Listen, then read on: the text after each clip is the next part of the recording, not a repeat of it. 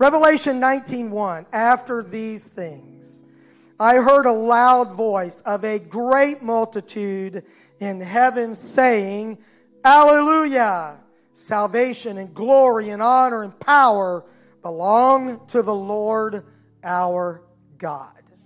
In Revelation 19, that's the chapter we're reading from, there are four hallelujahs that give us hope for the ultimate victory that God has provided for His people and for His kingdom. So I just want to preach on this word. If you would just say it with me, a word of praise, hallelujah. Would you say it now? Hallelujah! You may be seated. God bless you. Years ago, there was a Southern gospel song written, and it might have come from a sermon, I don't know. But the song said, I've read the back of the book, and we win. I'm glad to know that the Bible is not a novel. It is the inspired word of God.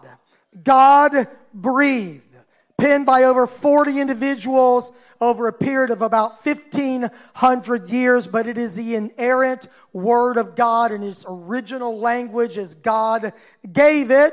And we can read the back of this book Weeks ago, I preached about Bible prophecy and how we can have confidence that every word of God will stand. Heaven and earth shall pass away, but my word, the Lord said, shall never pass away.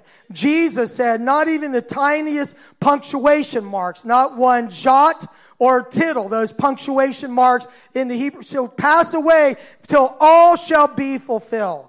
So when I read the back of the book, I can fast forward to the end of time and know that God and His kingdom and His people win. Amen? We win.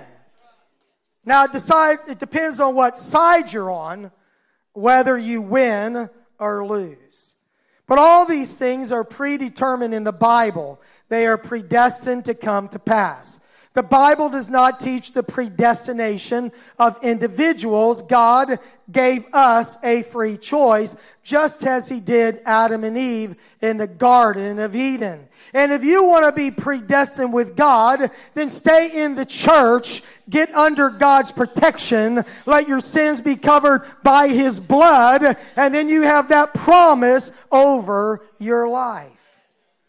When I look at the climate, of our polarized culture, sometimes you're a little concerned about where our culture is going.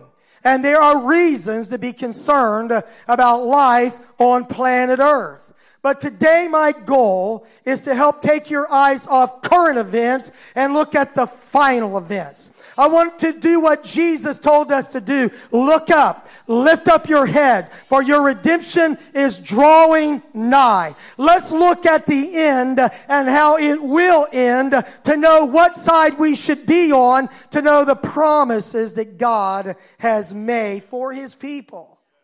Amen. We know how history ends from the back of the book.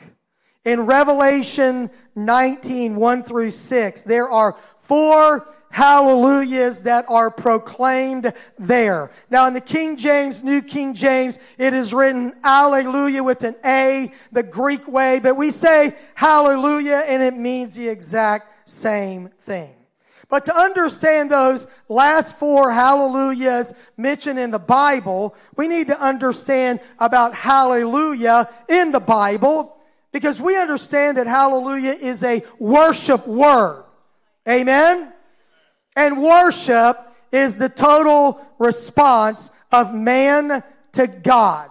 Worship is responding to God, loving the Lord with all of our heart, soul, mind, strength. We love the Lord with our entire being. That's why we get a little aggravated and we try to motivate you when you say you love the Lord, but you don't love Him with your whole being because you can't get your hand in the air. You can't love Him with your voice.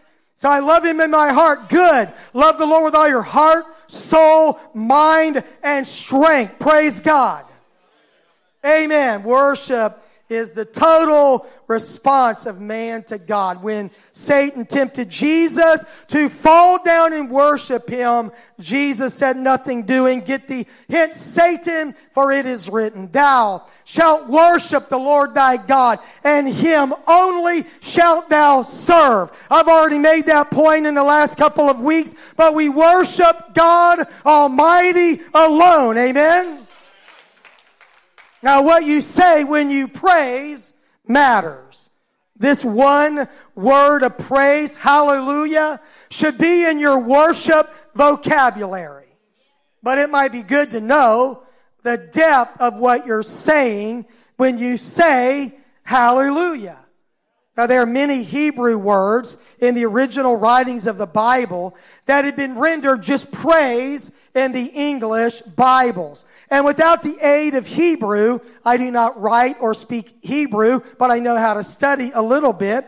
But if you can't read Hebrew or don't know that, you might just think that praise, praise the Lord, is the only word. But in reality, there are more than 50 Hebrew words that are translated praise in your Bible. They don't change praise, but they give light and understanding and depth to the praise that we give the Lord. Would you just say hallelujah?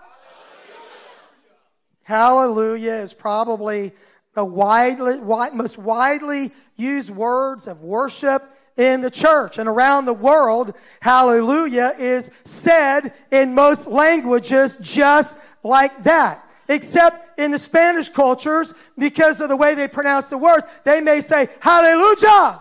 Right, Brother Reyes? Hermano, praise the Lord. Dios la bendiga our Spanish pastor and his family, they're amazing. Because hallelujah is not usually translated, it is transliterated, so it's the same regardless of where you go. I am not aware of another word that is said the same way in praise to God anywhere else in the world. It doesn't mean that the word hallelujah is greater than the word Jesus. It's just interesting, right?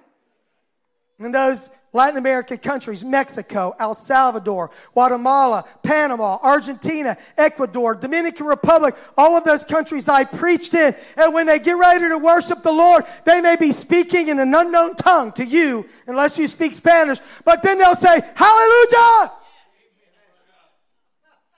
Because it's the same around the world. I've heard them say hallelujah in Russia, Hungary, South Africa, Africa, when they might speak Afrikaans, in Korea, in Germany, in Italy, in the Philippines, and our missionaries would tell you most places in the world, when you want to give him the highest praise, you just say hallelujah, and it works in any language, any culture around the world. It is a powerful word of praise. Now, usually in your Bible, it is translated, praise the Lord. But it's a little deeper than just praise the Lord. Many of the other 49 or so Hebrew words of praise that are used for praise in the English, English language go back now. Hallelujah consists of two Hebrew words. The first is Hallel. And Hallel has a very deep meaning. And then J-A-H, hallelujah, J-A-H, or the Spanish probably pronounce it right, Ja, because hallel means to boast, to brag, to laud, to make a show, even to the point of acting a little bit foolish. So when you see hallel, you're saying, I'm going to get a little bit crazy about what I'm going to do here. Praise Hallel is praise, and Jah is a shortened form of Jehovah or Yahweh or praise to Jehovah. Praise the Lord. Hallelujah. Amen. It is a powerful Bible word to exalt the Lordship of Jesus Christ and give him the highest form of praise. Why don't you try it right now? It might lift you out of the spiritual doldrums, out of your depression, out of your sickness, out of your carnality, out of your worry, to say, Hallelujah, praise to the Lord.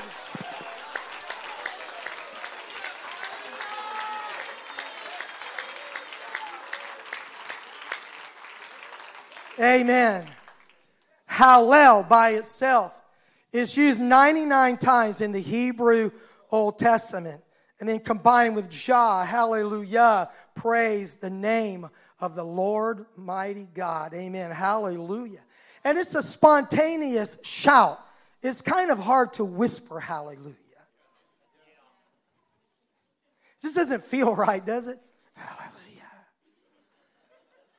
I'm gonna I'm gonna try to get right where you are right now today. Some of you, hallelujah people. I'd like to turn you into a hallelujah person before you leave today. Amen. My, my grandfather was not raised in the church, and he was a pretty bad sinner before he got saved. I only knew him after Christ.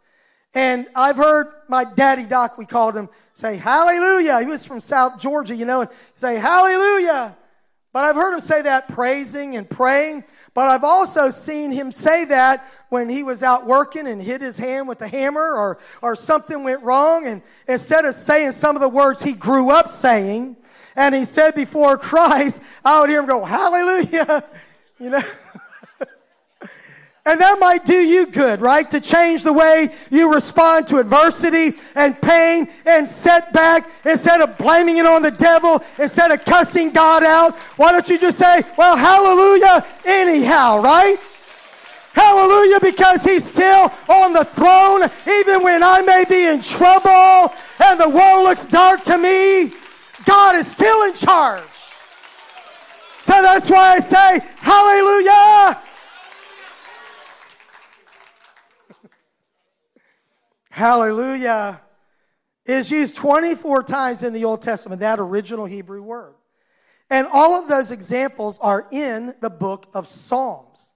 In fact, they lie between Psalm 104 and Psalm 150 in your Bible. Two Psalms begin with hallelujah. This is in the original language.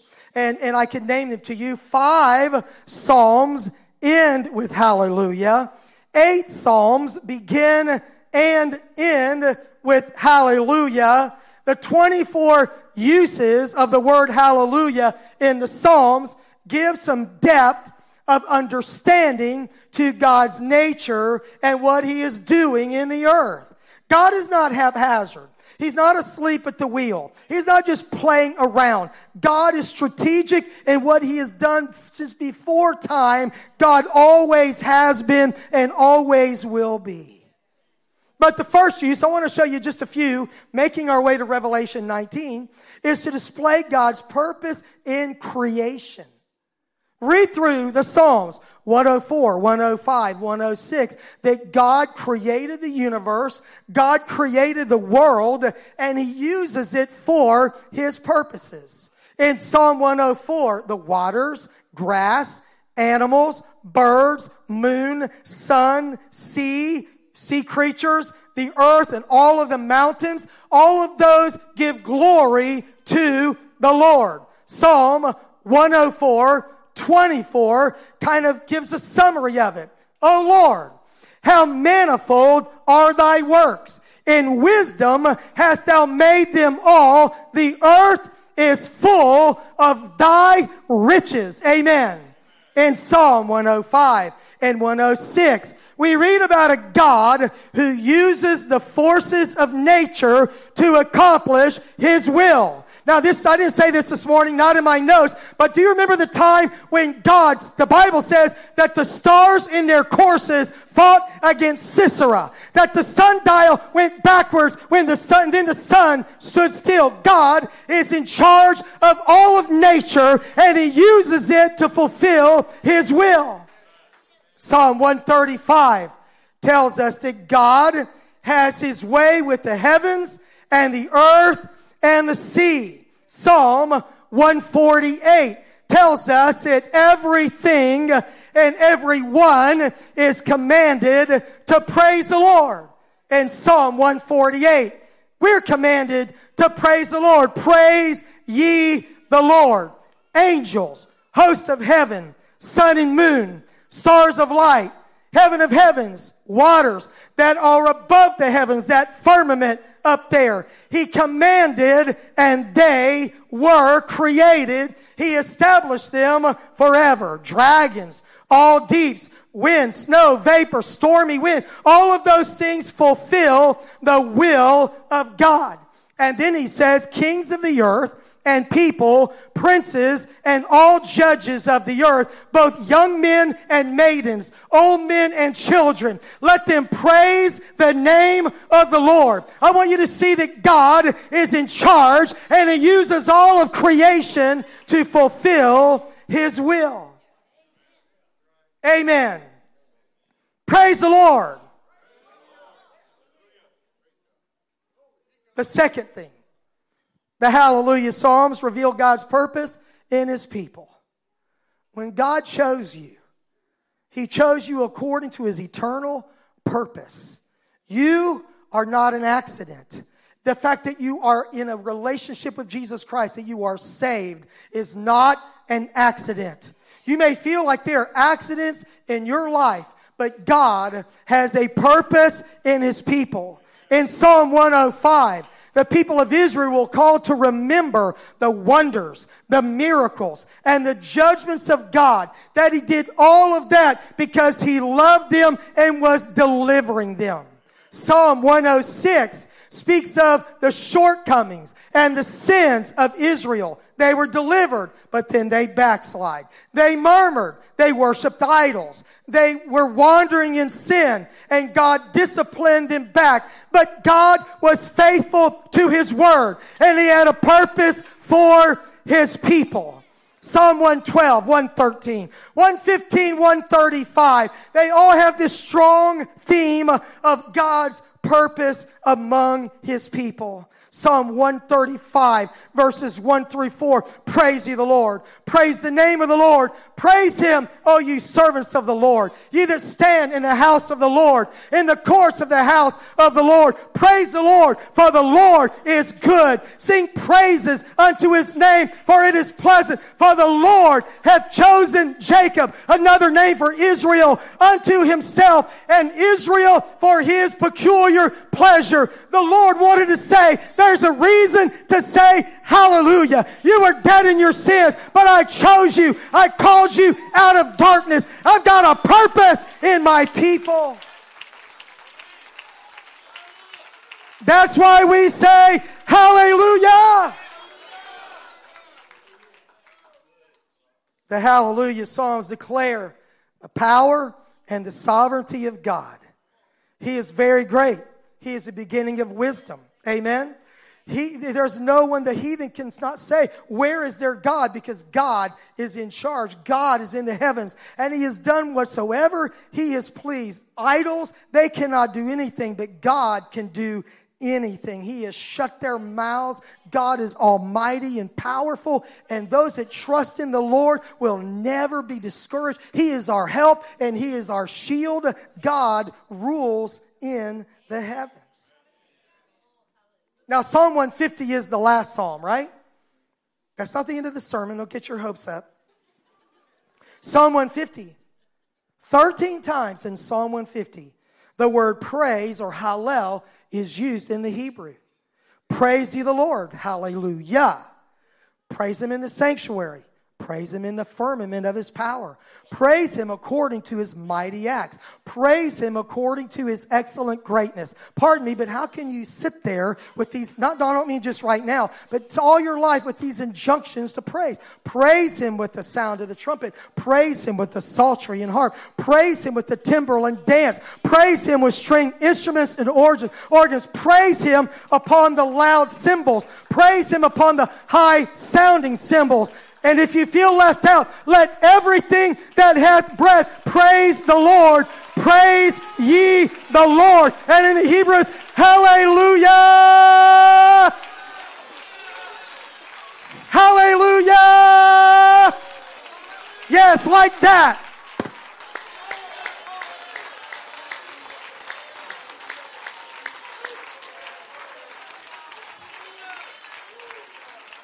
So when you feel like life is out of control, just shout hallelujah. And remember that God is always in control. and the Hallelujah Psalms, they speak of God's eternal nature. He will endure forever. He's from everlasting to everlasting. These are all in these Psalms. The name of the Lord endures forever. The Lord shall reign forever. Sometimes we get the feeling that the, the life is a vapor, right? Appears for a little while and vanishes away. But not so with God and not so with his purpose. Amen? God is eternal. 10 times in the last five Psalms, the entire word hallelujah resounds to help us understand that we can give a praise to Almighty God who is in control of times and seasons and cultures and circumstances, that ultimately everything in creation is commanded to praise the Lord because God is comfortably in control. The hallelujah Psalms display God's purpose in creation. They reveal God's purpose in his people. They declare God's power and sovereignty. And they speak of God's eternal nature. So in the Psalms, in the Hallelujah Psalms, we kind of get it from beginning to ending. A praise to God that He is above all, as the New Testament would say. He is working through all and He is in you all. Don't ever think that God doesn't know the tiniest detail of your life. He can see the smallest detail and He cares. But He's also got the big picture. Amen. He knows it all. And the back of the book lets us know that His people and God Almighty will win. So that's why I can stop in my tracks and I can just say, Hallelujah. I give you the highest praise of all. When I was eight years old, I did not understand all that about hallelujah. But when I was praying to receive the gift of the Holy Ghost, I guess I was trying really hard. You know, I like to try really hard. And I was trying to get the Holy Ghost. But someone said it's a gift. And they said, why don't you just begin to say hallelujah? It's not a magic word, but I begin to say hallelujah. And I quit trying to get God to give me the Holy Ghost and I just received His Spirit eight years old. I will never forget it. You ought to try a hallelujah with understanding to God and see what it does to radically transform your soul. Hallelujah. Hallelujah. So now let's go to the back of the book. These four final uses of the word hallelujah are strategic and they are powerful. They are akin to, there are some fascinating correlations between the hallelujah psalms that I've just referred to and the hallelujahs of Revelation 19. The last time the word, word is used in the Bible in Revelation chapter 17 and 18, leading up to our chapter of the day, chapter 19. The Bible speaks about the defeat of what is described as the great prostitute, false religion, that which has allied itself against God and his people. And in Revelation 17 and 18, we see how this great prostitute, this religious system that turned its back on God, is addressed and judged. The harlot should have been the bride, but she sold herself to the political powers of the earth. The Bible uses the imagery of saying that she has been with all the kings of the earth. She's committed adultery or fornication with them. She's entered into immoral relationships politically, spiritually, morally. And all of this world system of evil allied to Satan himself. But now we are at the dramatic events of the end of time. And this age old conflict between good and evil is reaching a fever pitch. The grand finality of God's grand plan is on display.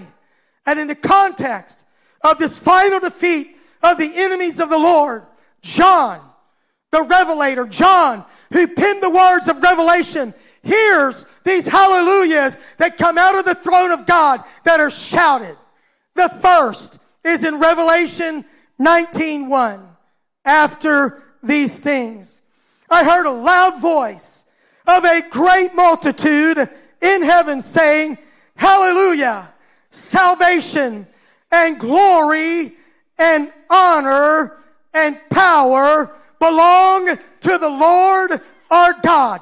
The first hallelujah is for our salvation that has finally been realized. I know you were saved. You are being saved. When you breathe your last breath or when the trumpet sounds and the rapture occurs, you will finally be saved. But Revelation looks back and it looks at all the people of God that have been washed in his blood. And it says, hallelujah, the salvation that was purchased from the cross, that had the salvation that was from the foundation of the world.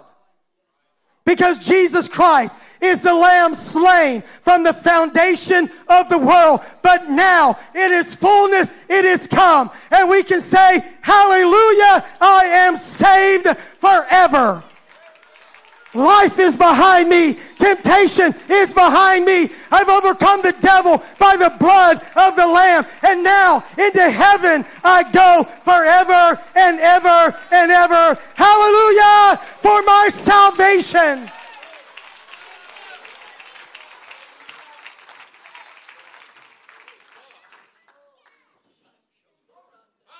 But you got a headache, got a bad grade this past week in school, you get written up by the boss, you got stuck in traffic, Brother DJ, whatever happened, and, and you didn't show kindness, you know, no little kindness. And so you've had a really bad week, right? And the disciples came back to Jesus and they said, You will not believe this, but the devils are subject to us through your name. We said your name and devils were cast out. That's pretty amazing, right? But some days it just doesn't feel like they're going as fast as you want them to, right? And you still got to live with your buckabitis or whatever your aches and pains might be. That's not a real disease. And Jesus would say to you, rejoice. Not because the devils are subject to you. Rejoice, not because you got a bonus or a raise or your dreams came true, but rejoice that your name is written in heaven. And then it doesn't matter what happens here as long as you make it there. So the first hallelujah is a hallelujah that I am saved. Why don't you thank Him now? Because you're filled with the Holy Ghost, the down payment of what is to come.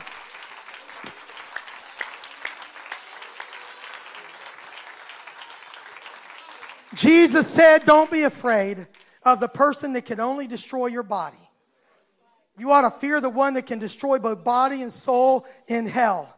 The writer of Hebrews said, The Lord is my helper, and I will not fear what man shall do unto me. In other words, when it is all said and done, my brothers and my sisters, as long as you make it to heaven, it doesn't matter what life on earth may be like for you. Because our brothers and our sisters in the history of the church and the history of the Bible were persecuted, slain with the sword. Read the Bible for yourself. They didn't always live in a culture where everything was going their way. But when they drew their last breath, when Paul lost his head for the gospel, the Bible said that the sufferings of this present time are not worthy to be compared with the glory that will be revealed in us. That is what it is all about, that you would be saved at the coming of the Lord. Salvation. Hallelujah. Salvation. We've sung about it a lot of ways. Heaven's Jubilee. Back in the day, it's going to be worth every long mile, every heartache, and every trial. It's going to be worth it all some beautiful, happy day. It doesn't matter what you have to give up here. It doesn't matter what you have to go through here. As long as you're saved when Jesus comes back for his church, you can stand in the book of Revelation 19 and say, Hallelujah, salvation. By the grace of God, I've made it. See, the clock of human history will end. And for all of us, eternity will begin. Saved or lost. But this great multitude shouts, Hallelujah, salvation. Second hallelujah. Revelation 19, 2, for true and righteous are his judgments, because he has judged a great harlot who corrupted the earth with her fornication, and he has avenged on her the blood of his servants shed by her. This harlot church is a persecutor, right? Again, they said, Hallelujah! This sounds kind of gruesome, doesn't it? Her smoke riseth up forever and ever. You ever feel like your past is trailing you?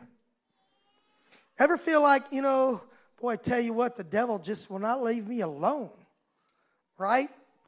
But that day, there's a hallelujah because she will never trouble you again. The Bible said that they will look on the devil and say, Is this the one who troubled the nations? But he will be banished to the bottomless pit forever and ever and ever. And all the enemies of God, including this harlot, representative of so many different things, will be gone forever. And because she is destroyed, her smoke is descending from the bottomless pit. Then the saints of God who are saved, she's gone, right? No more trouble, no more temptation, no more sinful opportunities. And so they said, Hallelujah, for our enemies are defeated. The second hallelujah is because Jesus Christ has meted out his judgment against the harlot church the harlot system for every evil deed, for every religious persecution, for all the blood shed by martyrs, for all the sin that it shielded and all the hypocrisy that it hid. The day of judgment will come on that system that destroyed the faith of sincere people. Amen. And the score will be settled forever. So the second hallelujah is for judgment completed that God has paid in full the enemies of God Almighty and of his people. Vengeance is mine, the Lord said, I will repay. The second hallelujah is for judgment on the enemies of God. Third hallelujah. Verse 4 And the 24 elders and the four living creatures fell down and worshiped God who sat on the throne saying, Amen, hallelujah. Then a voice came from the throne saying, Praise our God, all you his servants, and who fear, those who fear him, both small and great. This scene shows worship in heaven where the 24 elders, I believe representative of the church, and the four living creatures that we were introduced to in chapter 4 of Revelation, they all fall down and they worship him that is seated on the throne. Those that are with him are called, chosen, and faithful. And they rejoice that the enemy is banished, that victory has been won, and that once and for all, all things are under his feet, and that he will rule forever and ever and ever. That he is eternally enthroned, and there is nothing that is outside his power and authority. He's seated on the throne forever and ever. Praise him all you saints that fear him, small and great, the haves and the have nots, all together can worship the Lord. He's coming with the clouds, the Bible said, and every eye will see him. And then they that pierced him, they will look on the one they pierced, and they will wail because of him. The enemies of God will see him in all of his glory, and they will wail because of what they did to him. But we're his people. Our hallelujah is not a hallelujah of judgment. It is a hallelujah of salvation that he lives and reigns forever and forever. And they all fell down and worshiped him, Almighty God. Revelation 4 describes the throne of God. There is a throne that was set in heaven, and there was one that sat upon the throne. Not two, there were not three on the throne. There was only one. Amen. Almighty God who became flesh, the Lord Jesus Christ. And he who sat there was like a jasper and a sardius stone in his appearance. And there was a rainbow, the one that God made back in Noah's day. That rainbow around the throne in appearance like an emerald. This throne that John is seeing where there's praise and worship and he is enthroned forever and ever. This throne has lightnings and thunders and the voices and seven lamps of fire. And in front of the throne, there is a sea of glass like crystals. And there are those that love him. A multitude of people who are worshiping him because he is King of kings and Lord of lords. So I say hallelujah for salvation. Hallelujah for judgment. Hallelujah that Jesus Christ is King forever. Fourth hallelujah. Aren't you happy? Revelation 19 6. And I heard, as it were, the voice of a great multitude. Who's going to heaven? Oh, just a few people. I heard, as it was, the voice of a great multitude, as the sound of many waters, and as the sound of mighty thunderings. And the voices were saying, guess what? Hallelujah! For the Lord God omnipotent reigns. And because he reigns, let us be glad and rejoice and give him glory for the marriage of the lamb has come and his wife has made herself ready. Hey, that's talking about you and me. That there's a day coming that God has prepared for us when we will be united for eternity with the Lamb of God who took away the sins of the world. Why don't you praise Him with the hallelujah right now?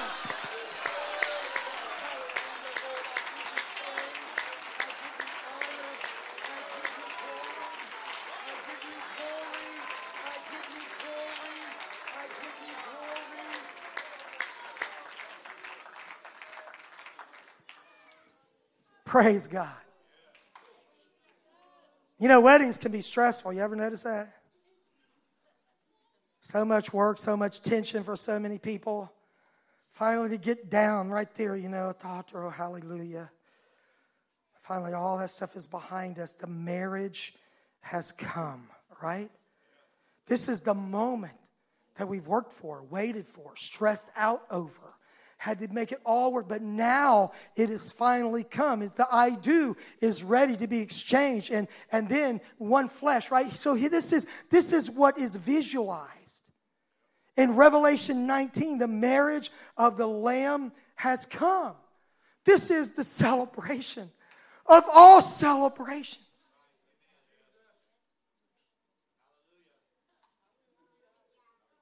And somewhere along the way, the faithful witness, the faithful God Almighty, He's never wavered in His love and commitment to His church. But along the way, that harlot church drifted away, found another lover, was allied to all kinds of other things, but not the bride of Christ. The bride of Christ, the Bible says in verse 7 and his wife has made herself ready. Now, for all of us guys, marriage and the bride, and you're part of the bride of Christ, you understand that in heaven they are neither married nor given in marriage, right? But are like the angels. So this is not about gender, male, female. This is about the uniting of Jesus Christ with his church. And she is like a bride, right? Ephesians 5 Husbands, love your wives as Christ loved the church and gave himself for it that he might sanctify it right with a washing of the water, right? And to her, this bride, that's us, folks, was granted to be arrayed in fine linen, clean and bright, for the fine linen is a righteousness, the righteous acts of the saints. Then he said to me, tells John, Right, blessed are those who were called to the marriage supper of the Lamb. And he said to me, These are the true sayings of God. Let us be glad and rejoice. This long awaited union has finally arrived. What God Almighty provided for before the foundation of the world, what He did on the cross of Calvary to shed His blood for us. But now, ladies and gentlemen, it is all ready to come to pass forever and ever and ever. The enemy's judged, pride is there. The consummation of the relationship that began with our new birth, and the bride has made herself ready. You don't just show up for the wedding, you've got to be betrothed to, to Him, right? And we, we got in the body of Christ. We became the bride of Christ when we turned from our sins of repentance. We took his name in water baptism, the name of the Lord Jesus Christ for the remission of our sins. The Bible said in Romans 6, we are buried with him by baptism. Not them, we're buried with him by baptism. Made ourselves ready, we received the gift of the Holy Spirit, the Holy Ghost that I spoke of a while ago. At our church, and it should be at every church, the greatest celebration of all it's not the penny march if you're old enough to know what that was. Not a business meeting. The greatest celebration of all is for a sinner that repents and turns their life over to God. 2005, I preached on What's with the Party, and for 15 years, not 20, like I mistakenly said in the first service, for 15 years, every time someone is received the gift of the Holy Ghost, we have celebrated that because our goal is to get people ready for the day I'm preaching about right now.